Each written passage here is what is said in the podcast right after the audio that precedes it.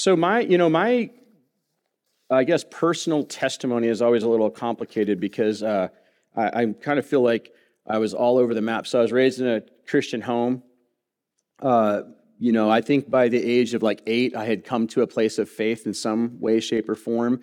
And then I, you know, I kind of went into that rebellious season. Uh, many of us in this room probably know that story, right? You know, you get into the season where it's like your faith is less personal. And then by the age of 13, I start asking questions. I'm like, okay, is this my faith or is this my parents' faith? Am I going to church and trying to do these Christian things uh, because I believe it, or is it because my dad and my mom are making me, mostly my mom? Yeah. And so by the age of 13, super rebellious, I was full of a lot of anger, a lot of uh, frustration, just a lot of really bad uh, attitude stuff. And pretty much um, the story is like this when I turned 13, I'm like, okay, so I'm going to do my own thing for a while, take a break. And so I was doing all the bad things that you can do. And, and what happened every single time I do something bad, I'd get caught. Okay? And, uh, and some of you know uh, this story, but it's like I get caught, and then my mom would, you know, catch me. And like I was really trying to be pretty smart about because like one of the things my mom wouldn't let me listen to like not Christian music and like you know Snoop Dogg's album came out, and I was like, all right. So I had a friend make a tape. So those are these things that are about this big, and they used to go to a tape player and you'd push a button, right? And uh, but I on the outside of it, I I put DC Talk. And on the other side, I was like, Jesus is cool. And I was like, my mom will never know. And she came downstairs one more one you know morning when I was getting ready, and she's like, "What are you listening to?" And I was like, "DC Talk. Jesus is cool, mom." And then she like, let me see that. Took it, and went upstairs and put it on the stereo. And I was like, ah. And so I was always getting in trouble. And my mom would always say this every time. She would always say, well, the Holy Spirit told me. And yeah, I was, I was like, man, the Holy Spirit and you got a pretty close relationship. Y'all talk about me. And, uh, and then I found out my little sister was ratting me out on everything. I was like, oh, the Holy Spirit sounds a lot like my little sister. That's interesting. And uh, but like that happened all throughout my my like whole entire you know teenage years. It was like I kept getting caught for everything, and and then I went through this really challenging.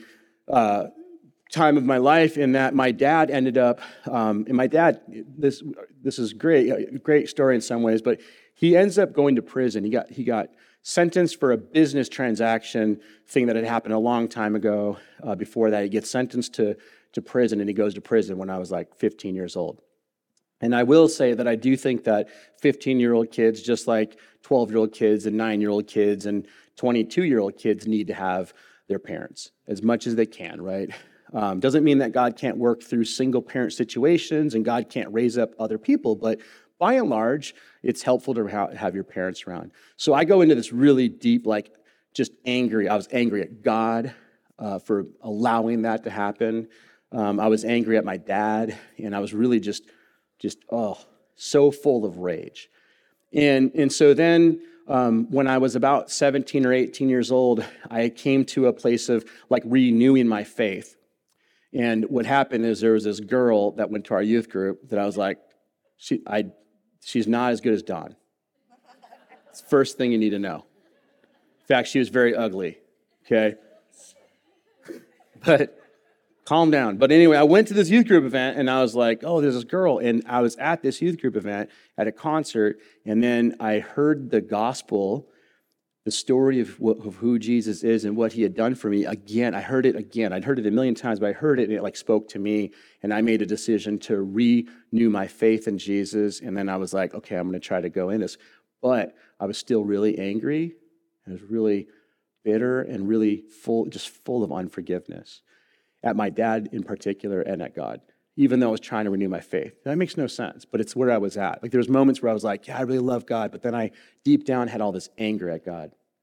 And so, uh, so fast forward, basically, um, you know, I'm I'm kind of going into my young adult life, and I'm still full of all this like angst and anger and unforgiveness and bitterness, and and I don't know if you've found this to be true if that's you, but it's really hard to like go through life when you're full of all that stuff, right? It's just like, you know, you're just stuck, super stuck, couldn't get unstuck. I'd like take one step forward, two steps back, and then sometimes two steps forwards, and then 18 steps back. You know, it was like constantly in that in that state of mind. It was really really challenging. Uh, we'll come back to that in a minute, but we are in this sermon series right now where we're talking about bringing Jesus home because we're moving into this season of the holidays, and many of us are going to spend a lot more time with those who are closest to us. And last week, we kind of seemed like it was about 50 50. Some of us thought that the holidays are great when we spend all of our time with our family. And then some of us were honest and said, no, it's very stressful. And, uh, and, and, and so I think, though, as followers of Jesus, we should be concerned about sharing our faith with our families and our friends and our those ones who are closest to us. I mean, I think that that's pretty normal. And several of the reasons why is as a follower of Jesus, when I'm reading the Gospels, I see in the Gospel of John where Jesus says that I came to give abundant life. And because I love those who are closest to me, I want them to experience abundant life, right? Um, I, I, want, I want my close family members and I want my friends to know Jesus because I believe that Jesus changes us in a positive way. And then, quite frankly, I think the second reason why we should be concerned about that is because we want to be concerned about the eternal fate of our loved ones. Like I've actually done a lot of polling on this question, and I've I've would love to know what you think. But is there anybody in the room that would like to go to hell? Okay, just like no one ever stands up and says, "I will take it." Like everybody, if you're honest, is like we don't want to go down that path, right?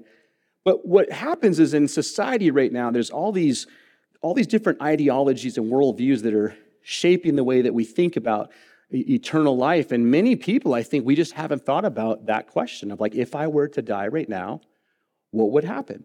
And as a follower of Jesus, who I, I take scripture very, very seriously, I'll say this I think that there is nothing worse that could happen than to be eternally separated from God. Like, I just, there, I don't care if you hold to eternal conscious torment or annihilationism, these two perspectives that are pretty popular in evangelical churches. The point is, is that in the future, if you're not with Jesus, it's bad.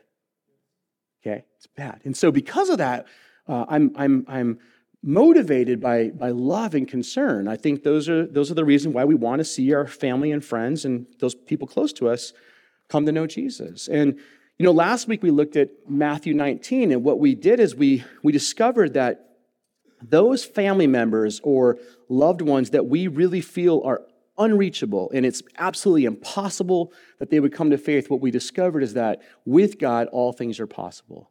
And because of that, we should be praying. And today, I want to read from one of my favorite passages. I mean, I love this passage. It's from the Gospel of Luke, chapter 15. I want to read it, I want to pray, and then we're going to talk, talk about this for a few minutes here. But in Luke chapter 15, we read these words To illustrate the point further, Jesus told them this story. A man had two sons. The younger son told his father, I want my share of your estate now before you die. So his father agreed to divide his wealth between his sons. A few days later, his younger son packed all of his belongings and moved to a distant land. And there he wasted all his money in wild living. But the time his money ran out, about the time his money ran out, a great famine swept over the land and he began to starve. He persuaded a local farmer to hire him, and the man sent him into his fields to feed the pigs. The young man became so hungry that even the pods he was feeding the pigs looked good to him, but no one gave him anything. When he finally came to his senses, he said to himself, At home, even the hired servants have food enough to spare, and here I am dying of hunger. I will go home to my father and say, Father, I have sinned against both heaven and you, and I am no longer worthy of being called your son. Please take me on as a hired servant. So he returned home to his father.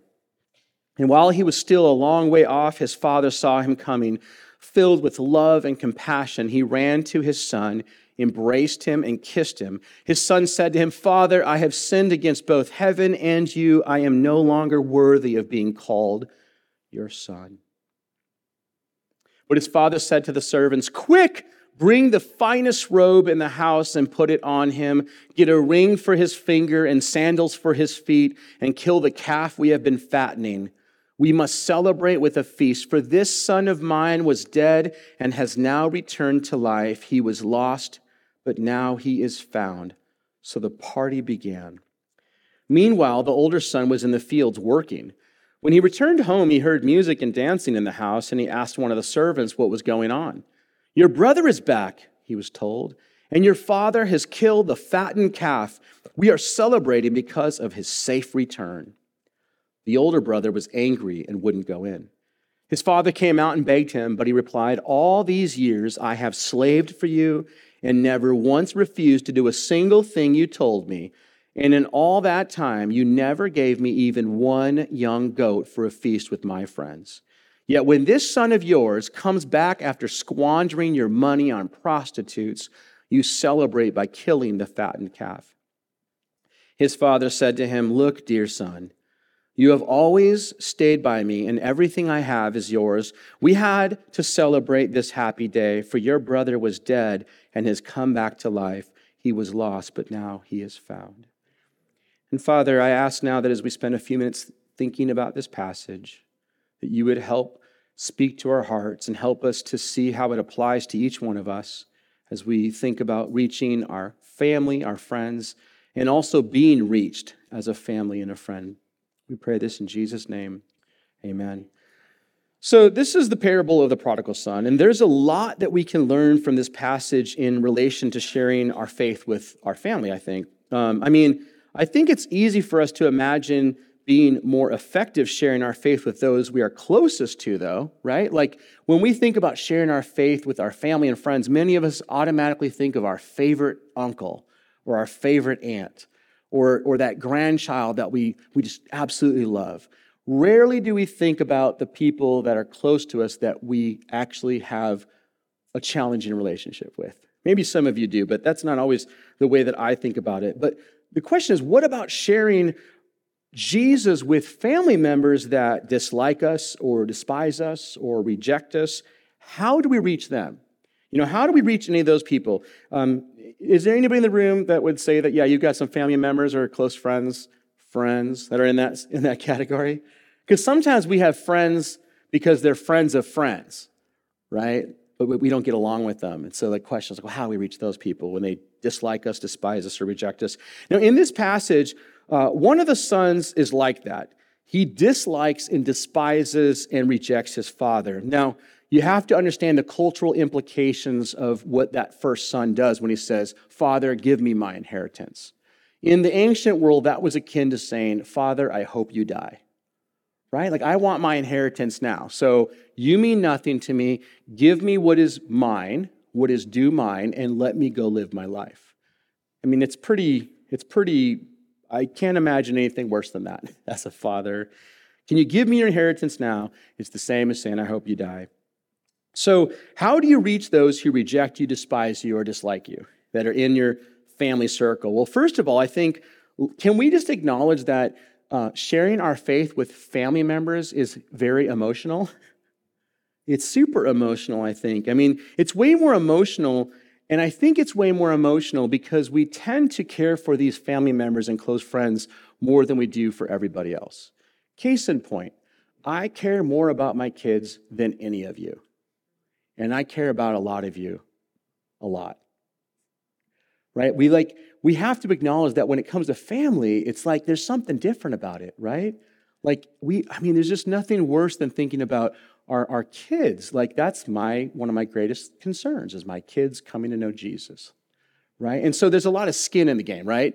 Like we are emotionally charged by topics like this, right? There's a lot of different reasons for that. So it gets really super emotional, I think, when it comes to talking about about sharing our faith with our family members. And for most people, I think there's two common emotions that we experience when sharing our faith with family. There's two common, and it's this right here. One of them is guilt, and one of them is anger. Guilt and anger are very, very common. I think we feel guilty because we feel like oftentimes maybe we weren't bold enough, or we weren't effective enough, or patient enough, or we weren't as convincing as we should have been. And so we like stew in this, this feeling of like guilt, like, oh man, I just could have done a better job. And we might even feel guilty because our family members act like we're traitors. I mean, I have a friend who, who grew up, he's, he's uh, from a Middle Eastern uh, country, and he grew up, his family's all Muslims. And so when he came to faith in Jesus, his family was like, why are you, why are you rejecting our culture and our heritage? And they made him feel really guilty for that, you know, because they felt like he had rejected his family members. And so guilt is a, is a significant feeling I think we have. Another one is that sometimes we feel really, really angry at our family. I, I felt that way before because like they don't listen to us or they don't understand our faith. Or when I was growing up, I had this one particular uncle who would just make fun of my faith in Jesus all the time. Like just was just absolutely sarcastic about everything. And anything, anytime I ever did anything that was positive, was that because of Jesus? You know, and so it was really hard not to want to punch him right in the face, you know. But he also could beat me up, so I wouldn't. Um, but this, these are some of the reasons why I think um, it's important for us as followers of Jesus to really pursue emotional health, right? Because we have to actually kind of like be, be, on, be on our P's and Q's when it comes to interacting with family. Because if we do jump to conclusions or we do say the wrong thing, it just makes it worse, right? Like I've had that happen where it's like you lose your temper a little bit and you say something in response to them, and then they have more fuel for their fire, right? And that's why I think one of the most important Bible verses in all of the Bible for all of us to like memorize is James 1:19. And, and in James 1:19 we have the best advice for interpersonal relationships where James says, "Understand this, my dear brothers and sisters, you must all be quick to listen, slow to speak, and slow to become angry." If we could live by that when we got on Facebook, the world would be a better place right? Because we pretty much do the opposite of that. But this, this, this passage of scripture, I think, is very, very helpful. And so we need to do that when it comes to interacting with family, because back to the prodigal son in Luke 15, we, we really need to like kind of see how this family dynamic is shaping this story. Um, I think that this story in Luke 15 is actually incorrectly titled because everyone's focus in the prodigal son parable has been the recklessly wasteful son. And that's why we call it the prodigal son. But I don't think the son is actually the prodigal here. If we really read this story, we're going to realize that it's not the son that's the prodigal, it's the father who is the prodigal. And this is the definition of prodigal right here. It's, it's, there's a couple ways to think about it as an adjective or as a noun, but it's wastefully or recklessly extravagant. It's the giving or yielding profusely. It's being very generous and lavish, okay? Um, it's the person who is wasteful of their money or their possessions. That's generally how we interpret it. But who is, when you read this passage, who is it that's extravagantly lavish, that gives freely without measure? It's the Father, isn't it? The Father is like, let's, let's do this quick. Let's kill this fattened calf. Let's have a party. We're going to celebrate, right? I mean, immediately. And so um, when I think about this story, I think that we have to understand that the father is the prodigal, and that's the, the goal is for us to be like him. And guess what? The father in the story represents the Father God.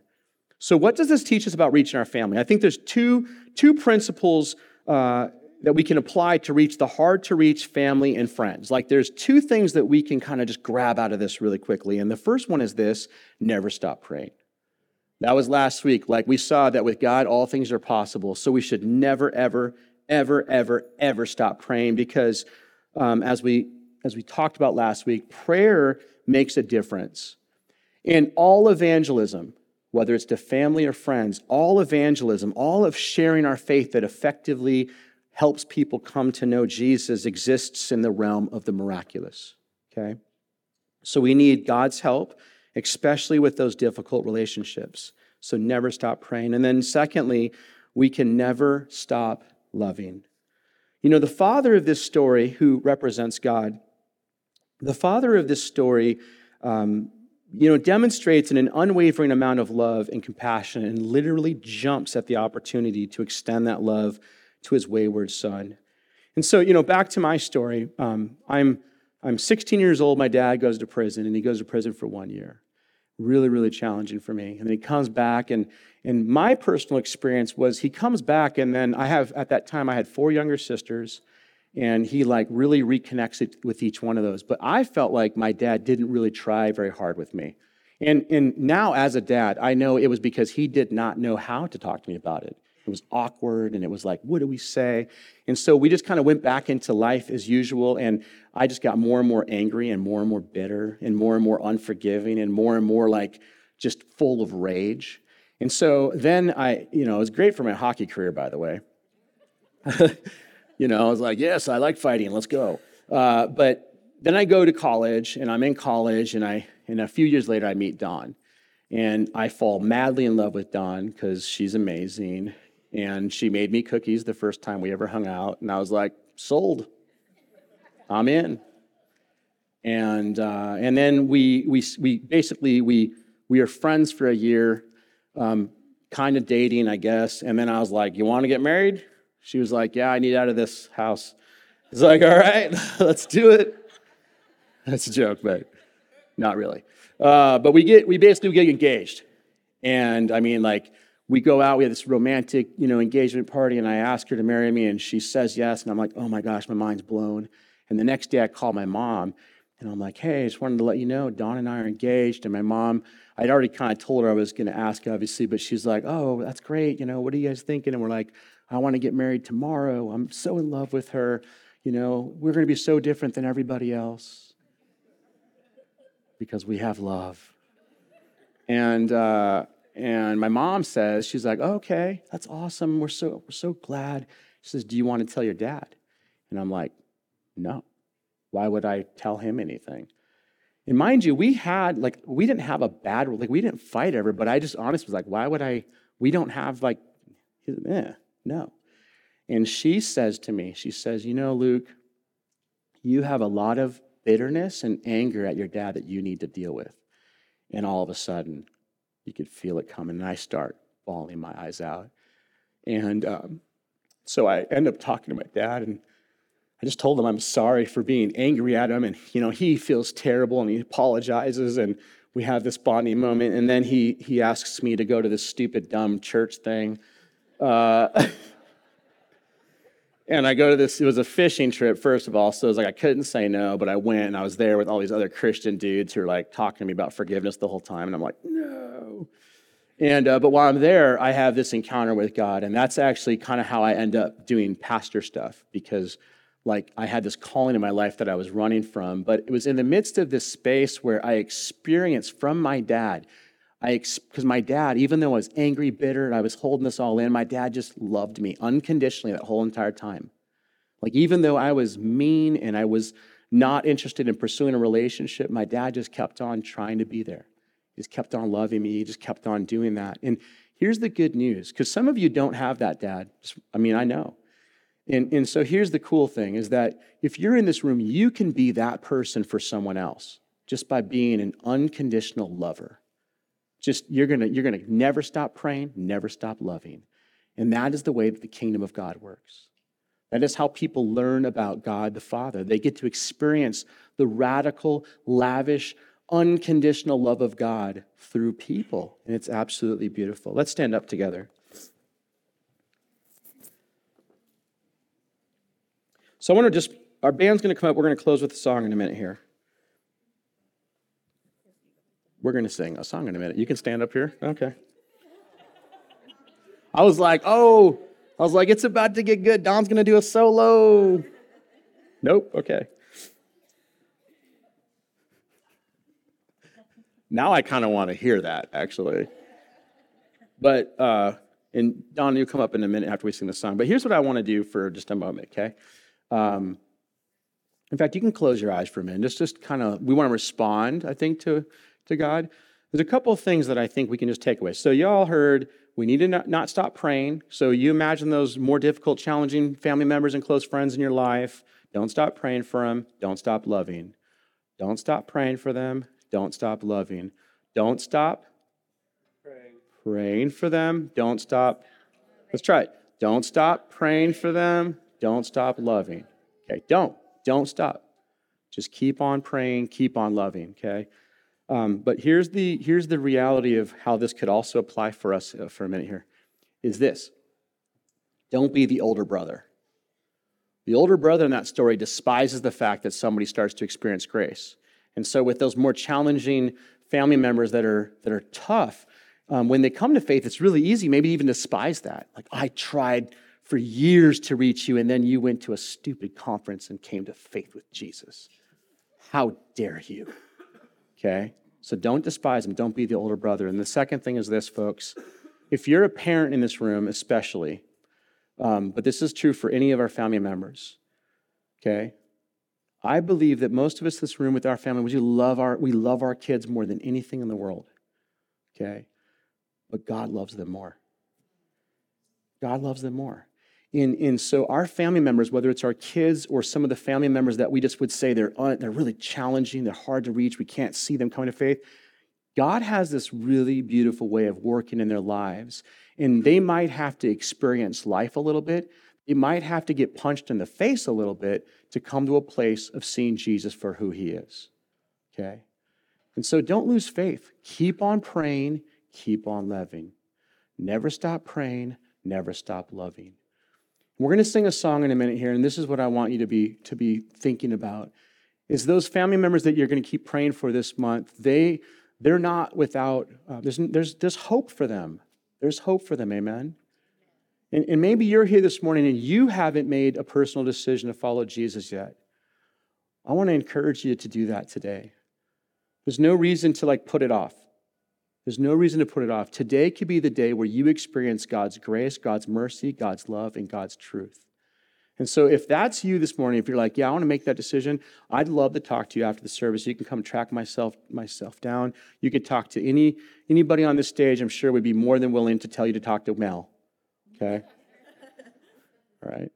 All right. So let's sing this song. But God, would you would you continue to work in our lives to help each of us to both experience forgiveness and mercy and then to extend forgiveness and mercy. And would you help move us by compassion?